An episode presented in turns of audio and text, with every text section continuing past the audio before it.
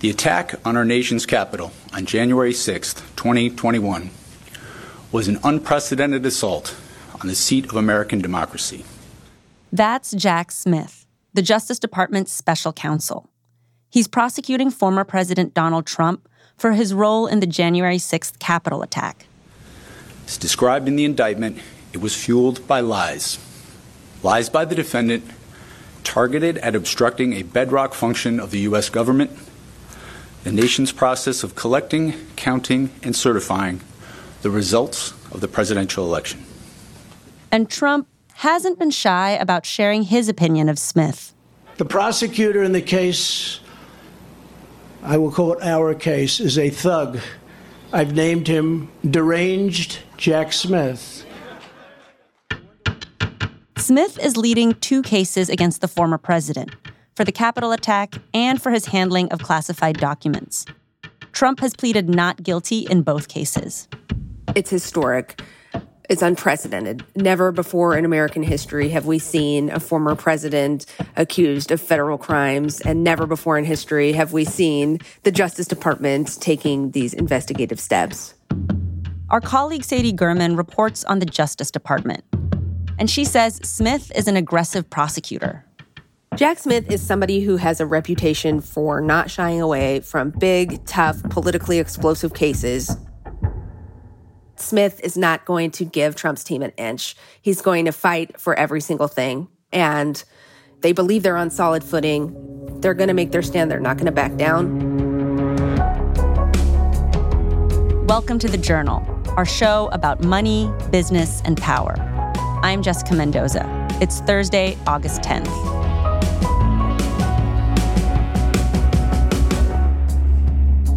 Coming up on the show, who is Jack Smith, the man prosecuting former President Donald Trump?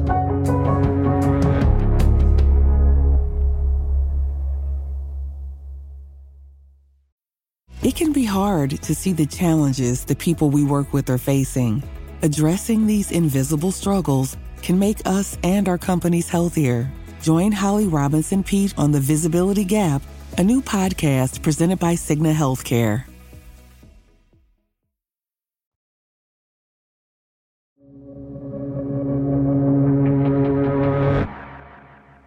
What kind of prosecutor is Jack Smith? He is somebody who is willing to tackle even the most complex public corruption type cases. He's somebody who has experience on both the local and international levels. He's a registered independent and he has a reputation for being an apolitical figure, somebody who was trusted within the Justice Department. Jack Smith went to Harvard Law School. He graduated with honors and then decided to work as a prosecutor. He eventually made his way to the Eastern District of New York's office. While he was there, he didn't back away from high stakes cases. The one that comes to mind for me is in 2002, he was picked to be one of the lead prosecutors in the retrial of an NYPD officer who was accused of aiding in the torture of Haitian immigrant Abner Louima. This was a case that really captured public attention at the time. Haitian immigrant Abner Louima was mistakenly accused of being involved in a fight at a nightclub in Flatbush. Cops with Brooklyn's 70th precinct then beat and sexually assaulted Louima with a plunger at the station house. It was a case that incited a lot of emotions in the public. There were protests outside of the courthouse daily as this was going on.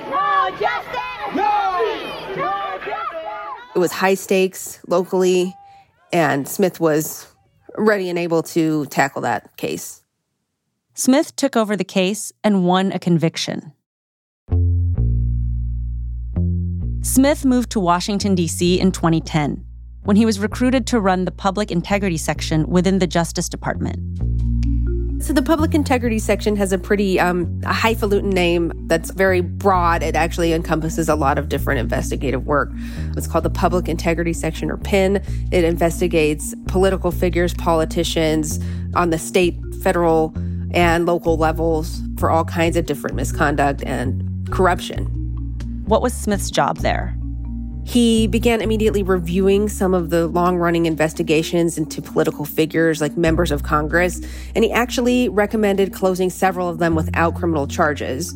That led to some criticism that the section had gone soft under his leadership, which he sharply rejected. And in fact, shortly after that, we saw the section's court work began to increase. He worked to improve the team's trial skills, and they began taking bigger cases to trial. By looking at Smith's time at PIN, you can see the outlines of his strategy as a prosecutor. He brought cases, a lot of cases, to trial. And he won some big convictions, including years long prison sentences for former lawmakers in Arizona and Virginia. But several of his high profile cases were not as successful. That's the thing about many of Smith's cases. I mean, some of them are not clear cut victories. Mm-hmm. And, you know, in talking to some people who had worked with him, they said he's a prosecutor. And if a prosecutor only wins his cases, he's not bringing hard cases, he's not bringing high stakes cases. And we saw that in particular during his time in the public integrity section. One example of this is the 2012 trial of former U.S. Senator John Edwards. Smith's team charged Edwards with violating campaign finance laws to help cover up an extramarital affair. In that case, the jury acquitted Edwards on one charge and failed to reach a verdict on the other five, which led to a mistrial. Smith's office also eventually lost in a major case against former Governor Bob McDonnell of Virginia. McDonnell accepted $175,000 worth of loans and gifts from a businessman with interests in front of the state. A jury did rule in favor of Smith's team, they convicted McDonnell on 11 counts of corruption related crimes. But the case was appealed and made its way to the Supreme Court, and the justices there were unanimous. The Supreme Court overturned McDonnell's conviction, saying that prosecutors needed to show an explicit quid pro quo between gifts or donations and official actions to bring certain corruption charges. So the Supreme Court was saying that Jack Smith's definition of fraud was too broad. That's right. Now, that case was kind of unique because prosecutors had brought the case under an aggressive theory of corruption that lower courts actually affirmed. But the high court narrowed the scope of behavior that was covered by federal law. And Chief Justice John Roberts said in that case that the department's theory was so broad it could criminalize ordinary constituent service and other conduct that politicians engage in routinely. Sadie says that the McDonnell case shows that Smith is willing to pursue a broad definition of corruption one that his critics say amounts to overreach. And that's partly because opinions differ on exactly when an elected official crosses the line and actually breaks the law. Smith is basically trying to paint for jurors a clear line of where sort of the messy business of politics becomes a crime. And that is a big challenge for public corruption prosecutors in any environment. Right. Is showing at what point an action actually veers into criminal conduct. And it's sometimes subjective. And so what Smith is doing in many of these cases is clearly trying to lay that out. How would you say his work at PIN shaped his approach as a prosecutor? I mean, I think that sort of the mixed record emerging from Smith's time in PIN sort of made him even less afraid to take on bigger cases and rely on federal statutes that have gone either way in court. And so I think that this experience well positioned him to do the kind of work we're seeing him doing today. After his stint at PIN, Smith took a job at the International Criminal Court in The Hague. It's a tribunal that prosecutes war crimes. But he would soon return to Washington for what might end up being the most challenging role of his career. That's after the break.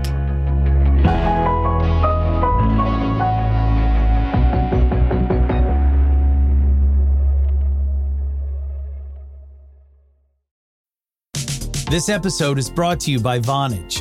With Vonage Video API, your developers can easily create custom video experiences tailored to your business.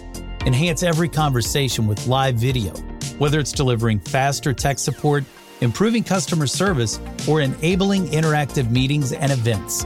Unlock the true video potential of your business. Discover how at Vonage.com.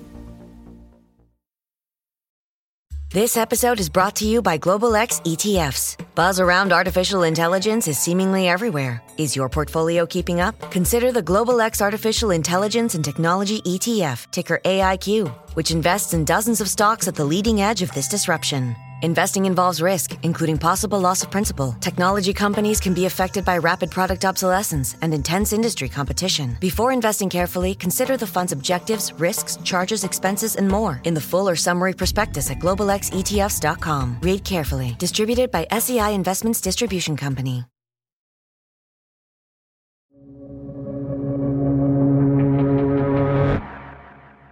Since leaving office, Donald Trump has faced several investigations. In New York, the case centers on an alleged hush money payment made to adult film star Stormy Daniels during the final days of the 2016 presidential campaign. In Georgia, President Trump and the recorded conversation, the phone call with the top Georgia election official, asking him to find 11,780 votes and saying there's nothing wrong with saying you've recalculated and the two at the federal level for his alleged mishandling of classified documents and for his role in the January 6th Capitol riot. Last November, Attorney General Merrick Garland appointed Jack Smith as special counsel to take over the two federal investigations. Explain to us what a special counsel is. So, a special counsel is typically appointed by an attorney general in a situation where he perceives there to be a conflict of interest. They operate with a degree of autonomy. They have to inform Justice Department higher ups when they intend to make a significant decision, but their daily decision making, their daily actions are not supervised by the Justice Department. And so this allows them to proceed without, you know, theoretically, without the perception of political interference. When Smith arrived at the Justice Department, he inherited a team of prosecutors who'd already been working on both investigations. Almost as soon as he began working on these cases, we saw them accelerate on multiple tracks.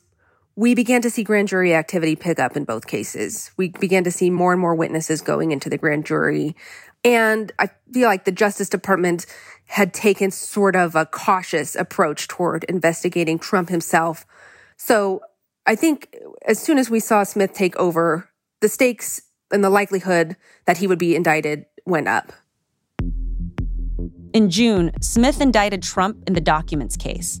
And then, last week, he indicted Trump in the January 6th case. Today, an indictment was unsealed, charging Donald J. Trump with conspiring to defraud the United States. Okay, so Sadie, can you remind us what Trump was charged with?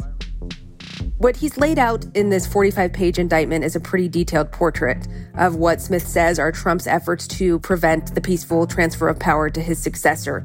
It's the first time in American history that we've seen these charges leveled at a former president, and the first time it's happened.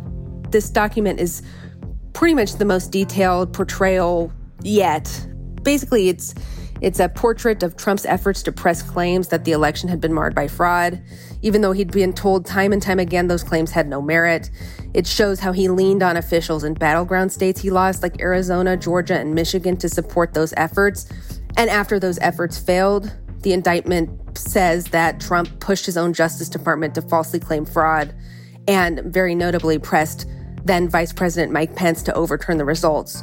There's a very pointed part of the indictment that Smith points to, in which Trump tells Pence at one point, You're too honest, and then calls his supporters to Washington and urge them to, you know, fight like hell just before they march to the Capitol. Last Friday, Trump posted a message on his Truth Social platform. It said in all capital letters, You go after me, I'm coming after you. Not long after, Smith requested a protective order against Trump. I feel like we're constantly improving our legal vocabulary as we follow these cases. what is a protective order?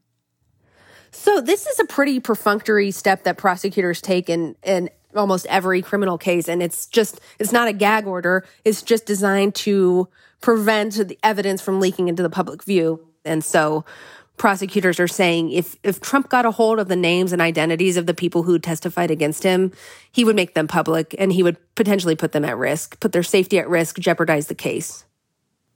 What was Trump's response to Smith's request for a protective order?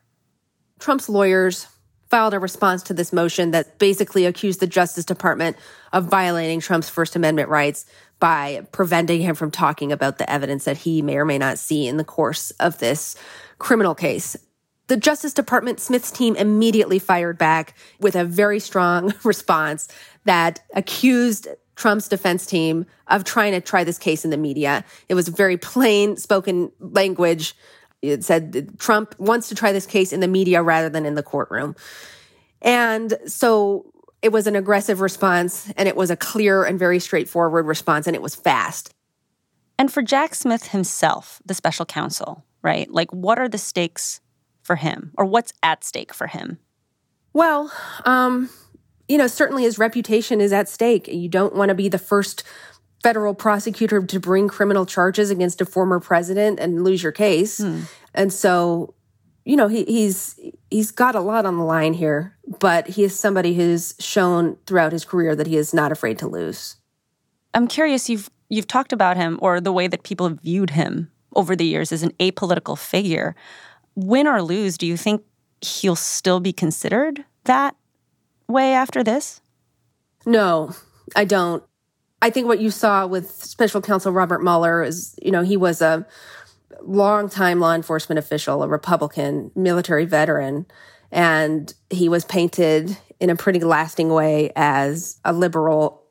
And I mean, for, for people who strongly support Trump, Jack Smith will always be viewed as a political enemy, as a crudel of the Biden administration trying to undermine Trump as he makes another bid for the White House.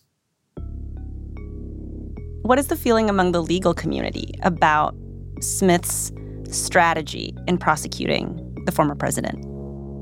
According to some critics, this could be seen as a far reaching interpretation of fraud and conspiracy statutes.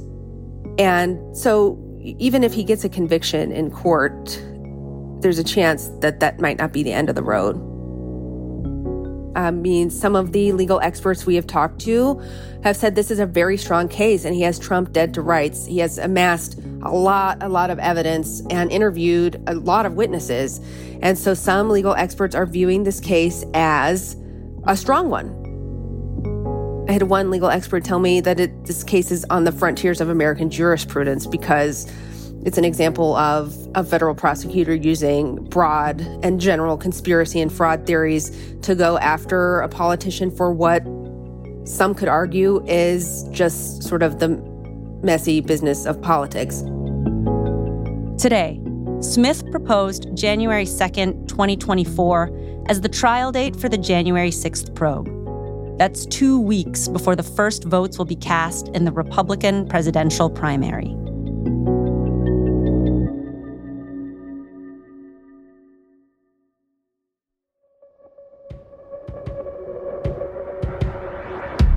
That's all for today, Thursday, August 10th. The Journal is a co production of Gimlet and the Wall Street Journal. Additional reporting in this episode by James Fanelli. Thanks for listening. See you tomorrow.